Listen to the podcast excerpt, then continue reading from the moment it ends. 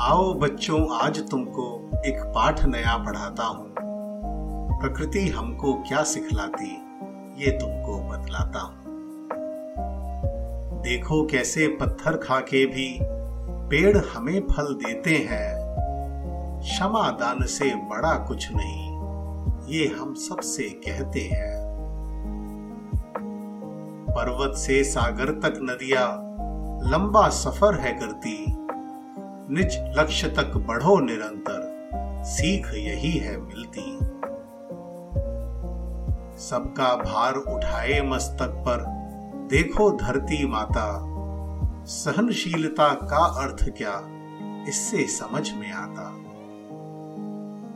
ज्वार भाटा नित्य आता पर, सागर सीमा ना तोड़े। सुख दुख में धैर्य रखें हम, मर्यादा कभी न छोड़े। देखो कैसे रोज नियम से सूरज है आता जाता। अनुशासन का पाठ हमको अच्छे से सिखलाता। झंझावत कितने आए परंतु पर्वत अडिग है रहता। कठिन समय में दृढ़ रहने की बात हमसे कहता।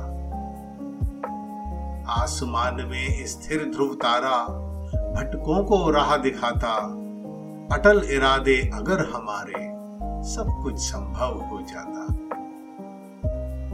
सुंदर सुरभित पुष्प यहाँ सबको सुख पहुंचाते। हम भी यूँ खुशियाँ बरसाएँ, ये हमको समझाते। जैसा बीज खेत में डालो, वैसी फ़सल है उगती।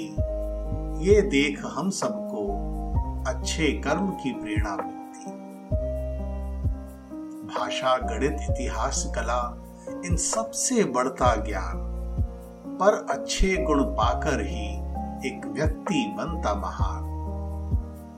प्रकृति के कण कण में भरा है सीखों का भंडार। इस ज्ञान से चलो सवारे, मिलकर अपना संसार। इस ज्ञान से चलो सवारे, मिलकर अपना संसार। आप सबको मेरी तरफ़ से परीक्षाओं के लिए बहुत बहुत शुभकामनाएँ और आने वाली छुट्टियों के लिए भी बहुत बहुत बधाई। धन्यवाद।